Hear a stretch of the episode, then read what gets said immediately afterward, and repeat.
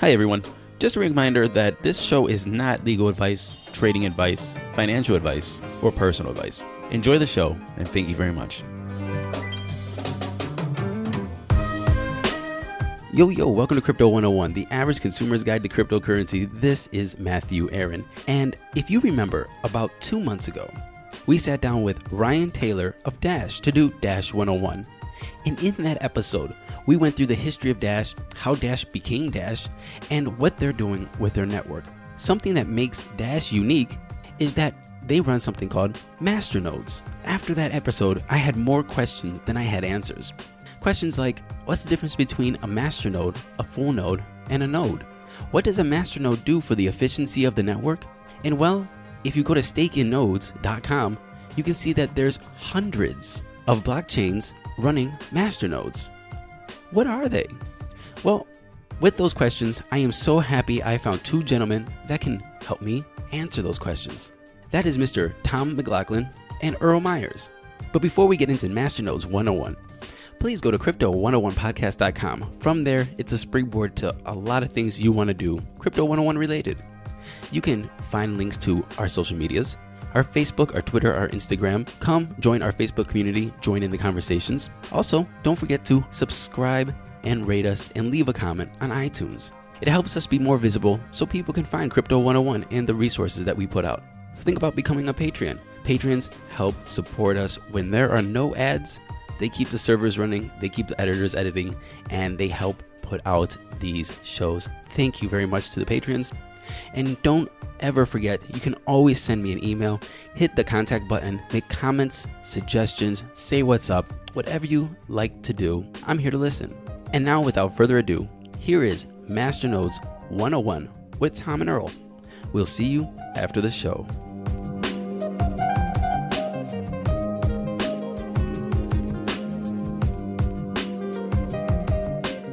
Tom and Earl of Blockstake, welcome to Crypto 101. Howdy. Matthew, what's going on? Big fans. Oh, thank you very much. Do I hear an Ohio accent? Slightly. So, uh, I mean, I don't, I don't uh, give away the thunder here or steal your thunder. Uh, but yeah, we're from the same town in Ohio, same suburb of Cleveland, which is totally nuts. You are Bainbridge? Bainbridge boy, uh, off of 306 there, Okay. uh, Chillicothe Road. Anyone? Yeah, what's up? Uh, I think that's Geauga. Cuyahoga, Cuyahoga. Uh, yeah, man. Uh, but uh, dated a girl in Chagrin Falls, so hung out there a little bit. Solon, Ohio, all that jazz. Right on. I, went, I graduated from, from Kenston. I lived off the Chillicothe as well, over in Auburn, actually. And Yes. gents, thank you very much for coming on today. And let's just have a quick introduction of yourselves. First, we'll start with Tom. Tom, tell us about yourself. Yeah, so uh, Tom McLaughlin, I'm the CEO of Blockstake, uh, based out of New York. Uh, I was born in the city. I grew up in New Jersey, went to college in Pennsylvania, um, and made my way back to New York. Um, before founding Blockstake, I was trading crypto for you know full time for about 18 months, and uh, prior to that, I worked as an investment banker on Wall Street. So uh, pretty typical kind of path into crypto, jumping off of the light side over to the dark side, or however you want to kind of look at it. Yeah, one's you've the been dark clean side for a which- few years. Yeah, which Oh, one's the dark side and which one's the light side? I, I think we're the light side, but I, I think most people just don't know it yet. Can I be Luke? Yes, Thanks. of course. I appreciate that. Yeah, I'm into that. Uh, yeah, no, Tom. Tom's been clean for a few years off of Wall Street, so that's uh, that's Right good. on, right on. Earl, tell us a little bit about yourself. We know you're from Bainbridge. I heard that Ohio accent. We're from the same town, basically. What else about you, man? Uh, what else about me, man? I'm the chief marketing officer. I think like all the marketers that I like, uh, we've worn a few hats. Man, I've done a I've done a lot. Um, I also had a very brief career on Wall Street. Uh, I get there and they're like, "How did you get in here?" And I guess I realized I was good at advertising at that point. So I pivoted. Uh, I was a creative director at a game studio for a few years. I uh, then I landed in advertising, and uh, that's where I'd been for probably the majority of my career um, at a few big shops in New York City. And uh, yeah, just having a good time. Right on, guys. Very nice to meet you, and thank you for coming on Crypto 101 again.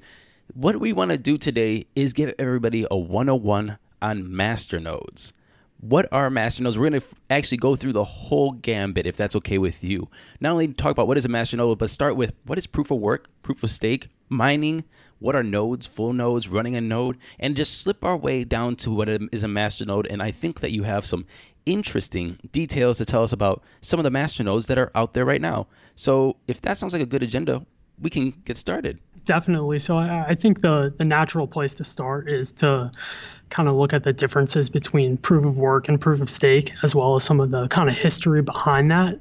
Uh, one of the kind of beautiful underpinnings of Bitcoin, which has come to be known as kind of like the the chief tenet of cryptocurrency, um, was this idea of proof of work, and uh, it solved a lot of uh, game theory as well as computer science problems that needed to be solved prior to creating uh, any sort of internet currency. And uh, sort of the, the rewards process behind proof of stake is basically generating this thing called hash power, which is basically the output of a process with an input of electricity.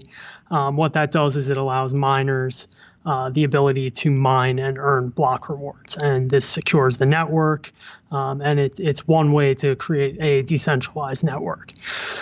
Now, one of the kind of issues with this that we've run into over the past few years is uh, scalability. So, we've seen a lot of blockchains that run on proof of work have been very slow. Um, the hash power gets concentrated into the hands of a very few people. Um, I would say in the world right now, probably three big proof of work mining companies control more than 51% of the hash rate for Bitcoin, Bitcoin Cash, Litecoin, and that that's very scary. What are the names of those companies? Uh, so you have Bitmain, obviously, um, Genesis Mining, um, and then I'm blanking on a few other ones, but there are a lot of like notable figures who. Slush is pretty big, but I like those guys. So grow grow as much as you can, Slush. So basically, the next adaptation of this was to look at some of the problems that were caused by this proof of work process and to kind of think how we can generate next generation blockchains that work seamlessly and the end user doesn't even realize there's a blockchain underpinning it.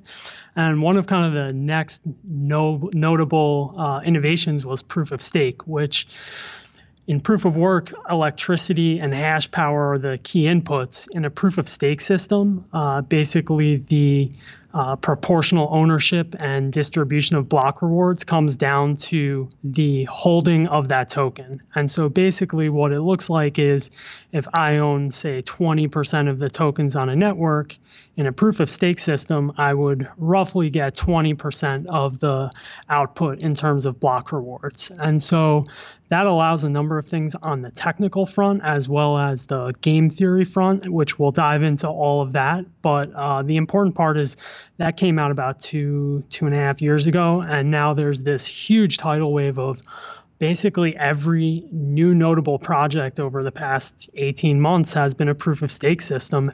Yeah, basically, to Tom's point, I mean, I think proof of work is still a fantastic way to secure these networks, but now with these big rental where you pay money and you're able to rent hash power um, for a lot of these smaller less established blockchains uh, they're starting to see these 51% attacks uh, which is where a bad actor gets more than 51% of your hash power able to rent it through these uh, programs um, through these companies and basically can start to affect the blockchain can roll back the blockchain um, do stuff you don't want to be doing. So uh, people are thinking, believing proof of stake uh, is uh, um, the next intelligent evolution of that. Um, I think to pick up where Tom sort of left off, proof of stake is good, but a lot of the proof of stake models that we're seeing, um, you to have a decentralized network, you need people who are to decentralize it for you, right? Who are to run your blockchain, who are to keep your blockchain updated.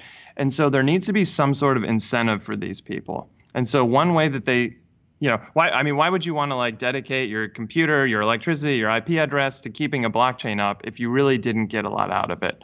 And so master nodes, um, a cousin similar to this proof of stake model, uh, they're also called bonded validators, uh, if you want to Im- impress your friends. Um, is a solution to that, right? So it's like proof of stake in that you basically buy a chunk of the currency as collateral, which then allows you the ability to run these master nodes. And for running these master nodes, you do receive a dividend or a share of the block reward.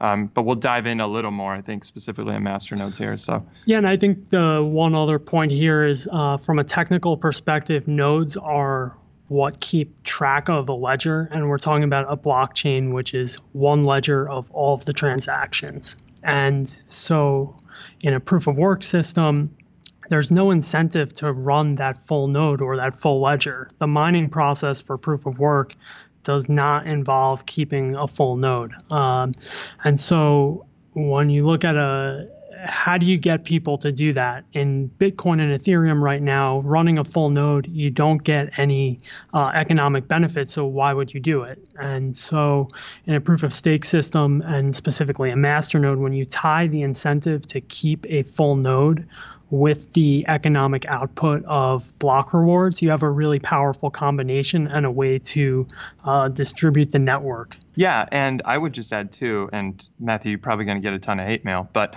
one of the difficulties with Ethereum is that, like Tom said, there's not an incentive to run the node. And so if you look at the number of full nodes on Ethereum, they've steadily decreased uh, over the last, I mean, however many months you want to look back. So that's going to be a bit of an issue, um, especially as we talk about keeping things decentralized. Can we t- just talk a little bit about control for a minute? Because you've mentioned control a lot of times in discussing proof of work and proof of stake. So if you have 51% of control of the network with your hashing power, your buy hash power, especially for smaller networks, you can do 51% attacks.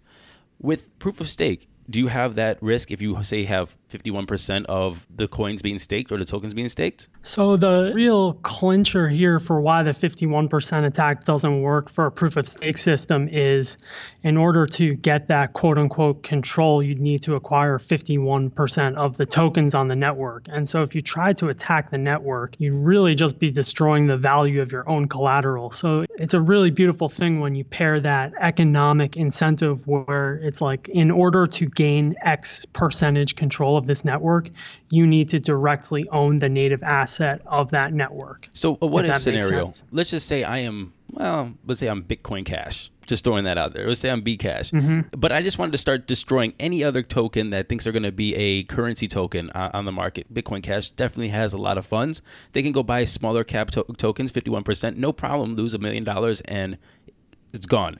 Can that happen with pr- proof of uh, stake?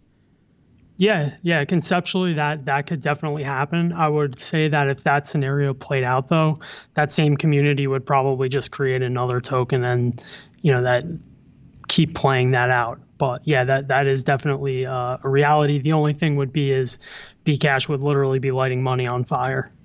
And actually, I mean, one project off the top of my head uh, that I like is called Arionum.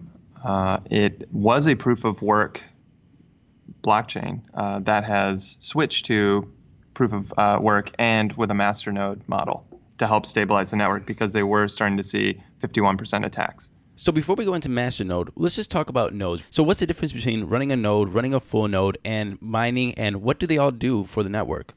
Okay, so there's a few questions in there. One, let's. Uh, so, what are nodes? I let's usually just throw it out nodes. there for you guys. You guys could just yes. run with it for the next ten minutes. I'll drink a coffee tear at it. Yeah. Okay. Matt. Matt's Matthew's actually getting up and walking away now. Uh, yeah. So a, a node in a node in general, or you know, this is even a definitely a pre-crypto term. A node is just a connection to a network. So um, if you kind of think of the the cell phone uh, network as an example, like the the nationwide cellular network, you can consider a node one cell phone tower. Uh, that's the way I like to think of it. Uh, a full node, as far as a blockchain is concerned, is uh, it's just a full history of all transactions. Um, and so, obviously, when you're building a decentralized network, the more full nodes you have, the stronger the network, the harder it is to change things in the history. Um, now, there are what are referred to in the crypto space, sometimes you can run like a partial node. Um, it's definitely not as secure, but what that can do in a lot of instances, I believe Lightning Network may actually use some version of this. Is it just allows you to route like the orders and the network in a quicker fashion. Uh, but the real to understand the strength of an actual decentralized network, you need full nodes. Okay, I'm back with my coffee. I think that we're at the point of master nodes. So we know proof of work and proof of stake and basically how it works and how they maintain a network. We know about a node and a full node. Now, how does master nodes fit into all of this? There's this uh, glaring need, like we're saying, when you look at proof of work networks, you need to get as many full nodes on the network as possible. That is really the goal from an architecture standpoint of how to build a decentralized network. Mm-hmm.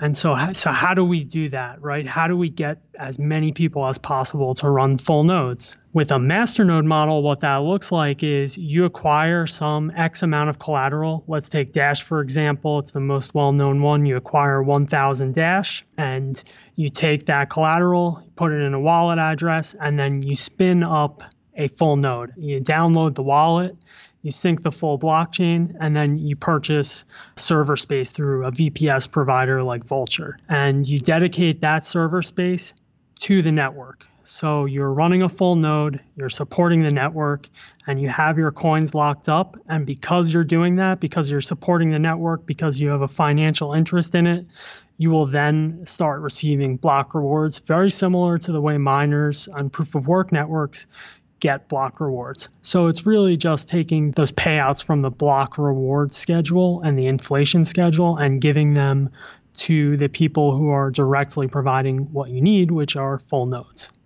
So I think the number one answer with anything blockchain related is like, well, it depends, right? Uh, and so, like a lot of these masternodes, there's a lot of stuff that you can say it depends. So this ability to decentralize network and run these full nodes super super important. But they also do other things for the network. Every project's slightly different but so you also see these master nodes able to do private send. So they'll mix transactions on the network. They can add a layer of privacy or anonymity. Uh, you can see them doing governance functions. So it kind of makes sense right? You want people who have master nodes with big stakes in your system to also have a say in the direction of the system. So there's governance tied in all sorts of stuff like that. Uh, yeah, no, no, that's an important part too. Like one of my favorite projects is called Gincoin, and each masternode basically has a vote on their platform for like what coins to list on their masternode setup platform. So it, it's really cool. It's kind of just like the next layer of what we think of in the financial world of like ownership of a network. Uh, masternodes look very much like a shareholder in a corporation where you have a say, you contribute some sort of resource, and you get the benefit or the dividend. So, looking at the structure of a masternode, and to get a masternode, first, like you said, you have to put in some kind of collateral. I think Dash, uh, after talking to Ryan on the show, you have to also have a certain level of equipment. So make sure that you can maintain the network in a certain fashion. What are other requirements or prerequisites to running master nodes on different networks and does it actually work? Does it actually work? Does it actually I, work? I hope so. Yeah, no, my retirement's riding on this. So uh, I've got a lot of bills to pay. Um, so look, I think Dash is always the classic example for masternodes, but one issue with it is that it's so expensive, right? You go, oh my God, it's $166,000 to buy this collateral. Uh, there's literally there's Masternodes Online lists about I think 466 masternodes. That's not including like the other hundred that aren't listed on there. So there's a ton of these projects. They're all of like varying price points too. So I mean, some nodes like Moondex I think is like $75 for a masternode. You got Smart Cash, which is like $233 for the collateral. So definitely like wherever you are in your crypto 101 journey, there's a masternode for you. Um, Tom, you want to jump in here? Yeah, and I, I think that the other parts of setting up a masternode are intimidating, uh, specifically like the technical expertise that you need to spin up a masternode, but it's a lot more intimidating than it sounds. And luckily, there are actually like a lot of great tools now that will kind of take that technical element out of it where like you don't need to be a coder. All you need to do is just buy the tokens uh, send them to yourself, and then it's like one or two more clicks. Like you can very easily figure it out. Um, on the hardware side, to kind of answer your question there, because it's actually a very interesting one, um, is the costs to like run a server for a masternode are very, very cheap. It can be anywhere from like 50 cents to $15 per month. And so, you know, when you're thinking about as a crypto 101 investor, like I want to generate cash flow off of my assets. Well, mm-hmm. am I going to buy an ASIC miner that costs $6,000? Am I going to set it up? Am I going to find a co-work, like co-locating facility? All this stuff it's just not reasonable. Whereas you can put that capital into the collateral of the token, spin up a server with like one dollar in upfront cost, and you're good to go. So there's a huge difference on the hardware side, and I wouldn't even really call it hardware for masternodes because it's really just renting uh, digital server space. Mm-hmm. So uh, to Tom's point, that it's basically never been easier to run masternodes. They do sound technically super intimidating, but um, there's a few platforms, a few projects in the space that are really making this accessible. Uh, one is Tom already mentioned Gincoin, super awesome guys over there, uh, great customer service, like really tech support is awesome. Uh, Mano is another one. Um, Apollon is doing some stuff with a node building software. Like you can really just Google it. Um, we like those, not to shill bags here. Uh, we like those because you get full custody of your assets. So that means you basically get to hold on to your coins. If you were to just Google Masternode hosting services, you've got to be careful with it because there's people who you will send your coins to. You're not in control of your coins anymore. So, whichever service you pick, just make sure you're holding onto your coins in your wallet on your computer. Just a, a little bit about the philosophy of a masternode. I'm looking at stakeandnodes.com right now, and I'm looking at how much it costs to run a masternode. For example, Dash, it's going to cost $198,000 in collateral to set that up. VeChain or VET is going to be $70,000. Um, and well, you can have Wasabi base node for 943. Is this restrictive? Is this out of the philosophy of decentralization if it's actually only the rich that can participate? And especially if we're going to start seeing true winners and true people that are going to start getting, or I'm sorry, people or companies or tokens or networks start actually claiming market share in this space, it's just going to be more and more restrictive. Are the rich the only people that can participate? Yeah, I don't, I don't think that's necessarily a fair assessment. I think that on the front of uh, shared master nodes, I think it will get easier to share the purchase price to purchase uh, a particular master node if the market cap increases greatly. Like so, Gin, for example, right now you can purchase a master node for about three thousand US dollars. I'm sure that that will eventually get pumped up if the users continue to flock to their platform. Uh, but I, this idea, I think, what you're kind of talking about is like this plutocracy idea where you end up with like one or two parties that end up controlling um, all of the block rewards in a particular blockchain. And I, I think it's it's too early to tell how this will shake out. I do think the rich will get richer, but it's that's they also on do. a scale. It, they always do. And if you look at proof of work mining in Bitcoin, it's already happened on that front. So let's try something else.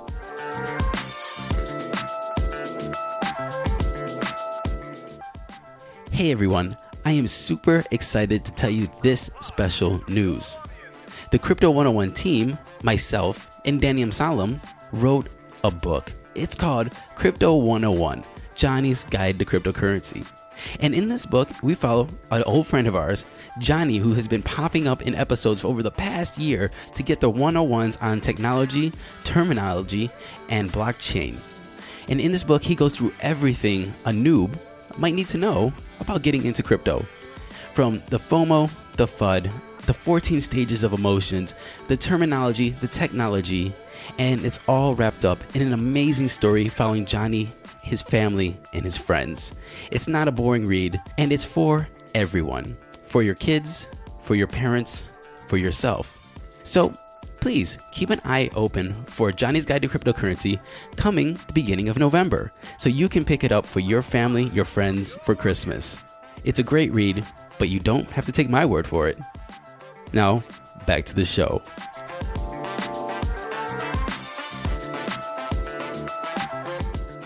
Well, I, I guess to the, to what you said there, and I'm just trying to pick your brain about masternodes because of the philosophy a little bit. And you brought up Gincoin. Right now, you said it's three thousand one hundred fifty-four dollars to set up a masternode on Gincoin, but they're also trading price is only three bucks. You have a thousand of those guys, and their market cap is relatively small. What if it goes up to Bitcoin market cap? Then it's also restrictive. Doesn't matter the coin. At this point, it's easy bar- easy barrier to entry. But if this is something that would work for a network why why are we making it restrictive for people? Isn't this the whole point of decentralization and this crypto movement to not be at the hands of the people or the control of the few? Yes, yes. No, that's a great point. I mean, look, I, I think on some level, though, we have to recognize that if you're going to buy a substantial stake in these early networks, you are incurring a big risk on yourself, right? Uh, like the Gin team was anonymous for six months. I mean, we're like, well, who are these people? You know, I don't know, but I'm going to hold the coin, right? So you are taking a risk. So, like, I do believe like those earlier in the space with the Save big on brunch for mom, all in the Kroger app. Get 16 ounce packs of flavorful Angus 90% lean ground sirloin for $4.99 each with a digital coupon. Then buy two get two free on 12 packs of delicious Coca Cola, Pepsi, or 7UP, all with your card. Shop these deals at your local Kroger today or tap the screen now to download the Kroger app to save big today. Kroger, fresh for everyone. Prices and product availability subject to change. Restrictions apply. See site for details. Most to gain are also taking the biggest risk. But as Tom mentioned too, I mean, so also like every coin has had their days of being like one to five dollars, you know, or their fractions of a penny. But as to Tom's point, uh, Tom mentioned something called shared masternodes. So there are now the technology is just about to be released. Again, I we're just talking about Gin the whole time. Gin's got a shared masternode platform being released. There's a few other people in the space who are releasing it, uh, which is going to allow people. Let's say you only have 10 Gin coin, you can then pool that with other people, have the equivalent of a masternode. So there is a democratizing effect in that regard.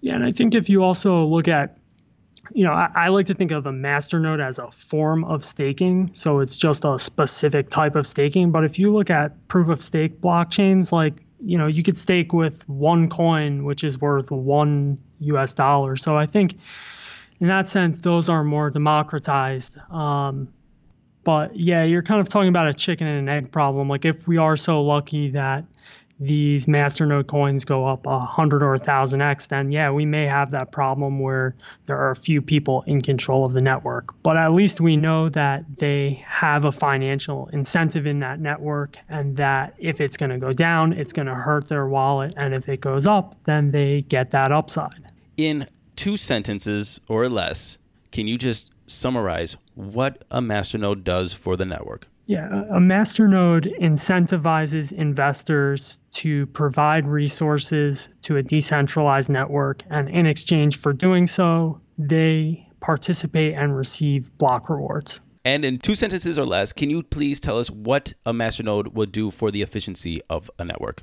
collectively, masternodes will create more full nodes on a network. And because of that fact, uh, you will be able to have increased transaction per second and an increased ability for networks to quickly and effectively process transactions. So we ran through the whole gambit of proof of work, proof of stake to masternodes, and now we have summarized in a paragraph what they do for the network and they do for the individual. What are the pros and cons of a masternode?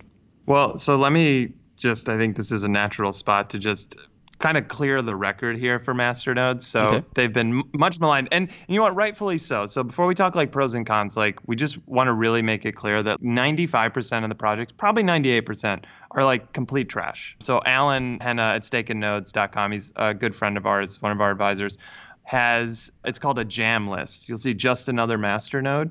And so he is, and is not by any means a comprehensive list. Definitely do your own research. But you basically have these master nodes that uh, you acquire the collateral, and you see these ROI numbers of like 10,000%, 3,000%.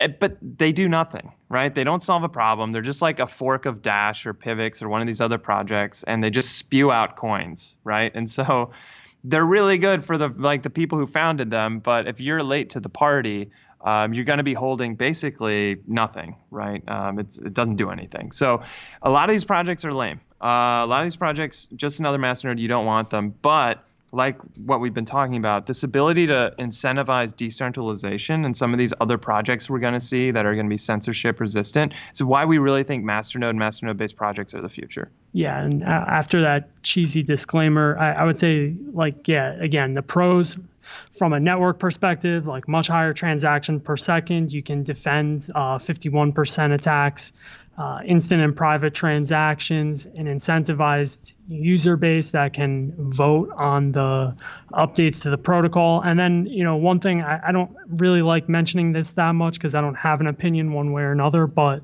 there is an energy cost from proof of work networks. And if we can help to solve that even a little bit, that's also a pro for proof of stake. The cons really, there's a less proven track record, right? We've been using proof of work for Bitcoin for a little bit over 10 years now. Um, proof of stake is a newer concept. So we don't know how that's necessarily going to play out. Um, from an investor perspective, the other cons would be, you know, you're locking up your collateral or your capital even for, you know, let's say 15, 20 minutes where it's locked up. You can pull it out at any time, but, you know, you're using that collateral and you're locking it up. And you, if you take it out, you're not going to get block rewards. Um, and as well as the, the other main con really is um, that technical expertise of setting up master nodes, um, which even though there are tools that help people to do it, um, a lot of times just the fact that you have to do some work uh, is intimidating to people especially people who have no computer science background um, and i was you know i am one of those people as well like I had to learn all this stuff. And you're naturally just going to cut down on your potential users the more work somebody has to do to do something. I played a lot of video games and I can do master nodes. So if I can, you can.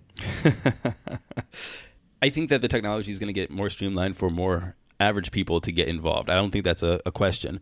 You said something a little bit ago, Earl, about that 98% of the master nodes are either lame or junk, rubbish, trash and you gave a number of something like 10,000% returns ROI, you know, it just screams BitConnect. what, yes. What, yes. what is a good ROI? What are some filters that somebody can look at at coins that are junk nodes? And what is your criteria to say that they're junk? Oh, wow. Besides um, the BitConnect, because that's obvious. Yes. Yeah, exactly. Um, so look, uh, the easy answer is it depends. Um, the other answer is the ROI is a function of. I see you laughing over there. Uh, the ROI is a function. I'm laughing at the it depends because it always is depends. It always depends. It always, it always depends. Take a stance. Yeah, I'm like super yes. interesting at parties or really boring, right? uh, so the ROI is a function of where the block reward schedule is like you know are we early and have the block rewards halved yet or have you know where are we at with that? And also how many master nodes are being run on the system right? So if like the reward is 100 and there's two master nodes they each get 50 there's 10 master nodes they each get 10 so if you're early into these projects it's not uncommon for a quality project to see like a thousand percent ROI for a few weeks or a few months. That's like again not a rule, but when you're really seeing these things that seem like a fork of a fork, eh, I guess this gets into your next question, right? How do you know it's a jam? How do you know it's a scam? All that stuff. I mean, uh, Allen's list is a great place to start. Get in their Discord channel, look at their white paper see if you can google i mean there was one project where i like looked up their team members on linkedin and they had like hidden profiles. One just said i'm a paypal engineer. I was like dude you are neither of those things. Research PayPal. the team a little bit. What does the coin do? Like look if, if they just say private instant transactions it's gar- like that's how many times have we heard that right? Yeah i guess i'll hop in here too as well because i i vet almost all of our uh, investment decisions uh, at Blockstake. And Um, one thing that I have definitely learned is that you have to like the project regardless of what the ROI is because the ROI is nice, but what you're looking at really is inflation. And in order to offset the inflation, you need increased buy demand. Now, like another of my couple like pet peeves, I think Earl hit on, on them as well, is like I like to see some sort of working product, even if it's a beta. Um, and if you can't deliver that and you're looking for people to invest in your project, then I don't want to really be a part of that because there's still such a huge risk. Like operational risk of building a product is literally what they teach you in angel investing 101. Like if someone can't deliver a product and they're asking for money, like run away. Um, so I always look at that and then Earl's point is totally on point when we're talking about the scams as well. Like, you'll go and see masternodes that they say they're a private instant currency, and that doesn't mean anything. All that means is that they forked PivX or Dash. Now, can you use that technology as a base layer and build something interesting on top of it? Absolutely. But that in and of itself doesn't mean anything. Um, and then the other things I look for strong community. Um, are there people who are buying this, who are doing work, who are helping to spread the gospel, because these are all kind of weirdly a little bit cult like as well um, in their early stages. Um, and yeah, I mean, the competency of the team as well. Like, I, I think one thing, like with Gin, that, uh, you know, it was an anonymous team, and I, I I love the story of it being an anonymous team that was just funded by people all around the world. But I think, you know, uh, looking back at it, that I don't like that. I like to see who these people are. I like them to have skin in the game. I like for them to have consequences. If they don't deliver, they should have that reputational risk. Um, Agreed. And if they're not willing to do that, then I don't, you know, it, it just that just is a red flag to me. yeah, I mean that's yeah, mic drop. Uh, Scammers, stay away from me. I'm, I'm, I'm and I, again, it's like it's just it's so easy to be seduced by these high ROI numbers. That should be the last thing you look at. Yeah, I mean, like, uh, let me just hop in. There's so much opportunity here because we're looking at like smaller market caps of projects that have working products and a mm-hmm. real community. And you're looking at a sub $10 million market cap versus some of these multi billion dollar market caps that nobody's using. Like right. Ethereum Classic, there was like seven transactions yesterday and it's a $2 billion market cap. Wow. Right. Gin is an $8 million market cap and they have 5,000 paid daily active users.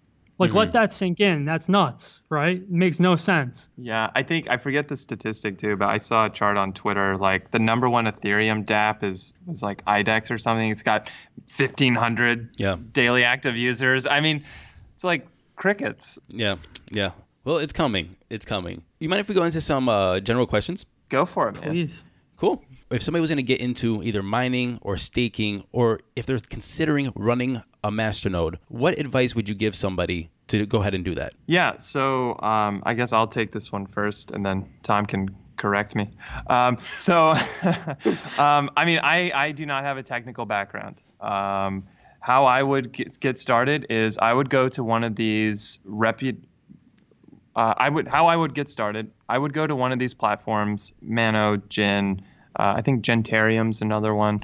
Um, look at the projects they have listed Google them, do some research, get in their Discord, find out what you can, see if you actually like the project, and then go from there.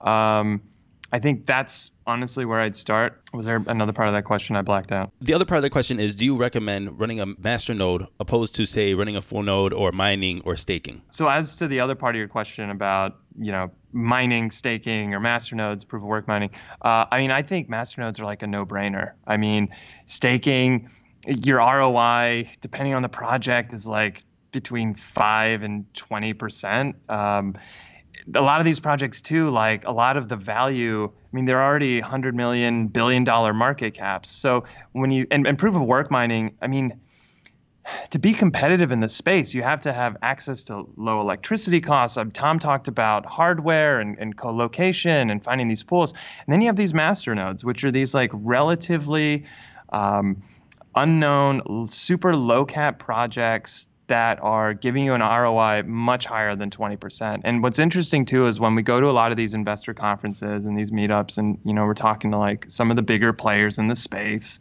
Um, they're, they're they don't even know about masternodes yet. Mm-hmm. I mean, mm-hmm. everybody's just been kind of like, ah, masternodes, whatever. It's just kind of scammy, you know. But that's like where we want to be. Yeah, I, I think that before hopping into master masternodes, I think you really want to understand the very basic fundamentals of like token economics. Like you i do think you want to build up to that point. Like it took me a while as a crypto trader to really understand what i was even looking at. Um, so i would say once you make a decision for whatever project you want to get involved with run it through the full set of due diligence you do with every other project, you know, and then you just have that next extra step, which is what do I need to do effort wise to actually set up this investment, which is the masternode. And so I think really the easiest way to host a masternode first time is definitely Gin or Gentarium. Um, and it's a, you know, it's a fairly easy process. So I, I would start there. And I, I think, you know the other thing is i think people like aren't comfortable enough with exchanges and sending coins back and forth and that that all takes practice. So i you know i would really learn all that stuff first. I was going to say if you don't want to do your own research uh, just create a twitter account and follow a lot of the dog memes on there. The dog guys have a lot of uh, good good trading. All right man. I think this is about I think this is when you guys uh, drop the mic and say, "Yeah, those anonymous gin guys are actually us. because you've been plugging it more than even Blockstake. I know, I know. It's just it's uh yeah, they're just it's a quality project that I think is really one of the the front runners in the space. I mean, I don't yeah, I don't know what else. So say, it's not you. Yeah, it's, it's, it's going to be a coin. big industry not our coin. no, it's not us. Yeah. We we own a lot of it though. Yeah, full disclosure. I can tell. So. no, I didn't even want to be those guys, but, well, like, we, I, but we buy. it's buy better if like. you shill something else. I, well, I guess while we're, while we're at it, while we're at it, uh, Zilliqa, Zilliqa, Litecoin, Litecoin. Yeah, yeah. I mean, uh, subliminal got... messages. Who do you guys respect in the crypto crypto space? If you guys are gonna follow people on Twitter or just figure out who's gonna, if somebody, if this person tweets this person says something. Who are you paying attention to? I, am going to just shout this into the microphone. Andreas Antonopoulos, I cannot say enough good things. I'm sure that's like the most cliche answer. Uh, he's a big gin hold. No, I'm kidding. Uh, but Andreas really got me. Um, he explained what this was, what blockchain, the power of blockchain, the power of Bitcoin, the power of like the censorship resistant, decentralized networks it's easy to come into crypto and think it's like a get rich quick type of space. But when you really understand the, the power of it um, and what it means, it's like, wow, this is the future. This is the internet 3.0. Um, so I love Andreas. Uh, yeah, I got a couple other ones. I don't have one person in particular, but I, I, would say just listing people off, like Jack Dorsey has been a huge influence on me. Um, I think he's somebody that is in the fintech space that understands and appreciates crypto. And I think that the work he's going to do to kind of bridge Bitcoin into the existing financial institutions like is going to be huge over the coming years. Um, another guy I really like, well, two VCs in particular, Fred Wilson and Naval Ravikant. Like, I just I love their philosophy and they get kind of the whole movement and ethos of crypto. Like they understand it from more than just a financial perspective, which I, I really respect. And then I guess, you know, to kind of shout out to like one coder in particular, like Nick Szabo is like kind of the godfather of like all of this. Um, his work with like smart contracts and digital gold, like I think he's like probably the biggest influence outside of whoever or whatever Satoshi is. Right on. So if you guys are going to follow the news, if you guys are going to follow just the hype or the FUD or the FOMO of the space, who would you be following? Oh man, like oh man, that's a funny question. So I love these anonymous traders on Twitter, like Whale Panda, Nita Coin, Not So Fast. I could. It's a long list. Yeah. Yeah, and, and for Masternode space in particular, like we said, Stake and Nodes is like one of the best. Um, and then Masternodes Live and Masternode Buzz um, for Masternode specifically. But yeah, for trading, like it's all on crypto Twitter. That's where all the best minds are. That's where the best information is and I'm still trying to figure out why exactly that is, but like LinkedIn crypto sucks. Facebook crypto is like not that good either. Although your group is actually very good, Crypto 101. Oh, thank but you. All the action is on Twitter. You saved the interview. You know, you know what I love about crypto Twitter too is it's like you know you'll just be like flipping through and you'll see price charts and you'll see you know your memes and everything and then you just see like some raging libertarian post about like guns and you're like wow I'm so uncomfortable this is awesome Yeah. what project do you guys think will have most impact in the future? Uh, yeah, for me, this is pretty easy. I think Bitcoin is the odds-on favorite for sure. Bitcoin Um, maximalist. Right here, y'all. It's the biggest use case. I mean, decentralized sound money is the holy grail, and if that hits, everything else will work out pretty well. But and then other than that, I mean, I love And I, I, love, love Bitcoin. that I- Bitcoin I also really I like the idea of trustless peer-to-peer contracts, smart contracts. Um, it's going to be used for a wide variety of things, like anywhere from you know sports betting, options, derivatives markets. But I don't know what platform's going to win that, and I I don't even really know what to look for at this point. yeah so uh, Earl Coin coming out 2019 Mm. instant private transaction Only Ma- available in Masternodes? Ohio. yeah masternodes it's Uh, gonna everything be awesome. has everything. Very high ROI. incredibly hard Lightning ROI. Network, Atomic Lightning Swaps, Network everything. Binance I- I'm looking forward to that that uh that coin in the future. It's gonna have a big impact. Sure. Well, um, Control your data, everything. Soon, Matthew. I'll reach out to you. Yeah. Hey, cool man, cool. Thank you. I'll be an advisor. yes. Gents, if this was the first podcast, which could very well be, you know, people are going to start jumping down the rabbit hole. I hate that saying. I mean, I've said it so many times on this show already, but I hate it so the much. ecosystem. The ecosystem, the space, the rabbit hole. So if a noob was coming on and they were going to tune into Masternodes 101 and they heard you guys, what advice would you like to give them on their journey down the rabbit hole? Yeah, I'm gonna go super deep, and I would say don't trust, verify, and that that has so much reach into so many different things. What but does the that one mean? thing, the one thing I'll say, it, it, it means don't listen to anybody. Do your own research, get ideas from other people, but then verify your sources, verify that what people are telling you is true. Um, because I came into the crypto space and I was like, I wanted to believe what everyone was saying because it all sounded so good. And the longer I've kind of been here, like I've just seen so many people that are just so full of it that seems great, but they're shilling whatever it is for whatever reason.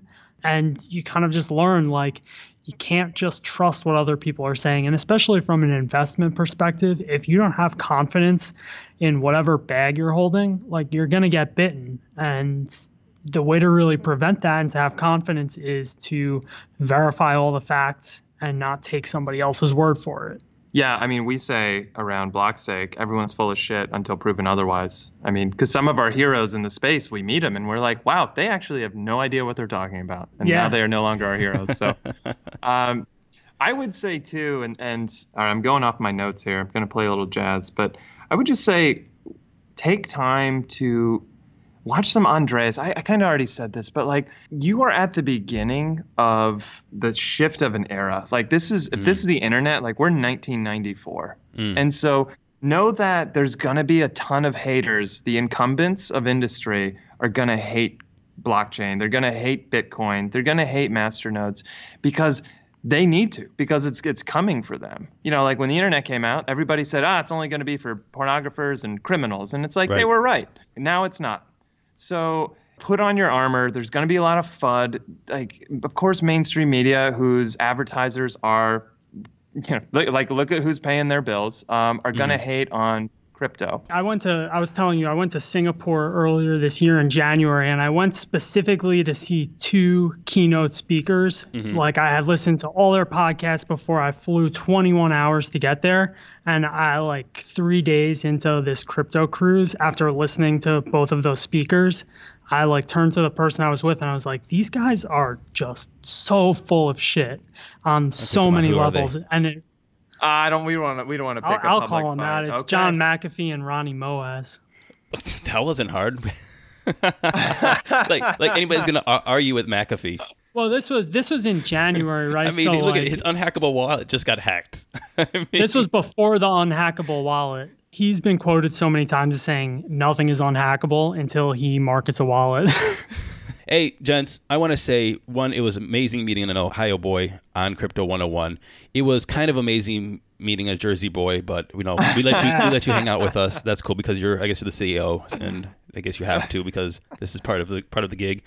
And thank you very much for walking through the listeners of Crypto 101 for Masternodes 101. It was very informative. I think that you gave enough information to get everyone on the path of understanding what a masternode is, and then they can start participating in a different way than they have been in the past. Well, thanks, guys. Thanks, Crypto 101. Welcome to the community, and uh, yeah, we'll see you see you on the blockchain cruise. And before we go, though, what three songs would you like on your Spotify playlist? So I'll take number one, "Not Coming Home Tonight" by Three Loco. I love Andy Milonakis as a rapper and then Earl can have the other two. I didn't know you put that one on there. Uh, I mean, listen, bro, the jam of jams, Counting Crows, Mr. Jones, because every time it comes it on, so cheesy, but it's the best. Stop! Right? Come on! It is like the best. I was born in the '80s. Like this is like the thing. Uh, and you know what? Uh, I'm a Peace Train Cat Stevens guy, man. Well, you, you look a little bit like Cat Stevens, actually. Yeah, they call me Bitcoin Jesus. Jesus. Yeah, exactly. So. Blockstake Jesus. Blockstake Jesus, right on. I think Bitcoin Jesus is already taken by um, Roger Ver. Hmm. Yeah. I- I'm- I'm sorry. BCH Jesus. I'll let him keep it. Yeah. um, Tom and Earl of Blockstake, thank you very much for coming on Crypto 101 and the Masternodes 101. thank you. Thank you. Bye, guys. See ya.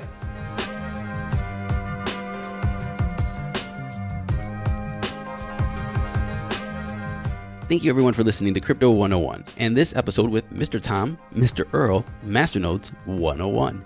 If you have any questions, please feel free to reach out to us. Send us an email and we'll be happy to clarify any issues you might have.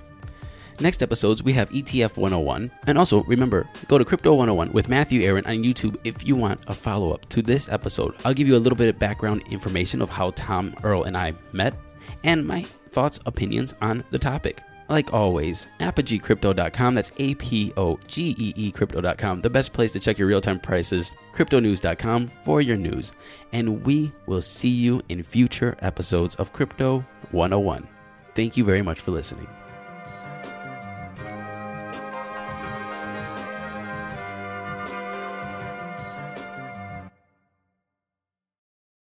As humans, we're naturally driven by the search for better. But when it comes to hiring, the best way to search for a candidate isn't to search at all. Don't search, match with Indeed. When I was looking to hire someone, it was so slow and overwhelming. I wish I had used Indeed. If you need to hire, you need Indeed. Indeed is your matching and hiring platform with over 350 million global monthly visitors, according to Indeed data, and a matching engine that helps you find quality candidates fast. Ditch the busy work. Use Indeed for scheduling, screening, and messaging so you can connect with candidates faster. And Indeed doesn't just help you hire faster. 93% of employers agree Indeed delivers the highest quality matches compared to other job sites, according to a recent Indeed survey. And listeners of this show will get a $75 sponsored job credit to get your jobs more visibility at Indeed.com slash podcast. That's Indeed.com slash podcast. Terms and conditions apply. Save big on brunch for mom, all in the Kroger app. Get 16 ounce packs of flavorful Angus 90% lean ground sirloin for $4.99 each with a digital coupon. Then buy two get two free on 12 packs of delicious Coca Cola, Pepsi, or 7UP, all with your card. Shop these deals at your local Kroger today or tap the screen now to download the Kroger app to save big today. Kroger, fresh for everyone. Prices and product availability subject to change. Restrictions apply. See site for details.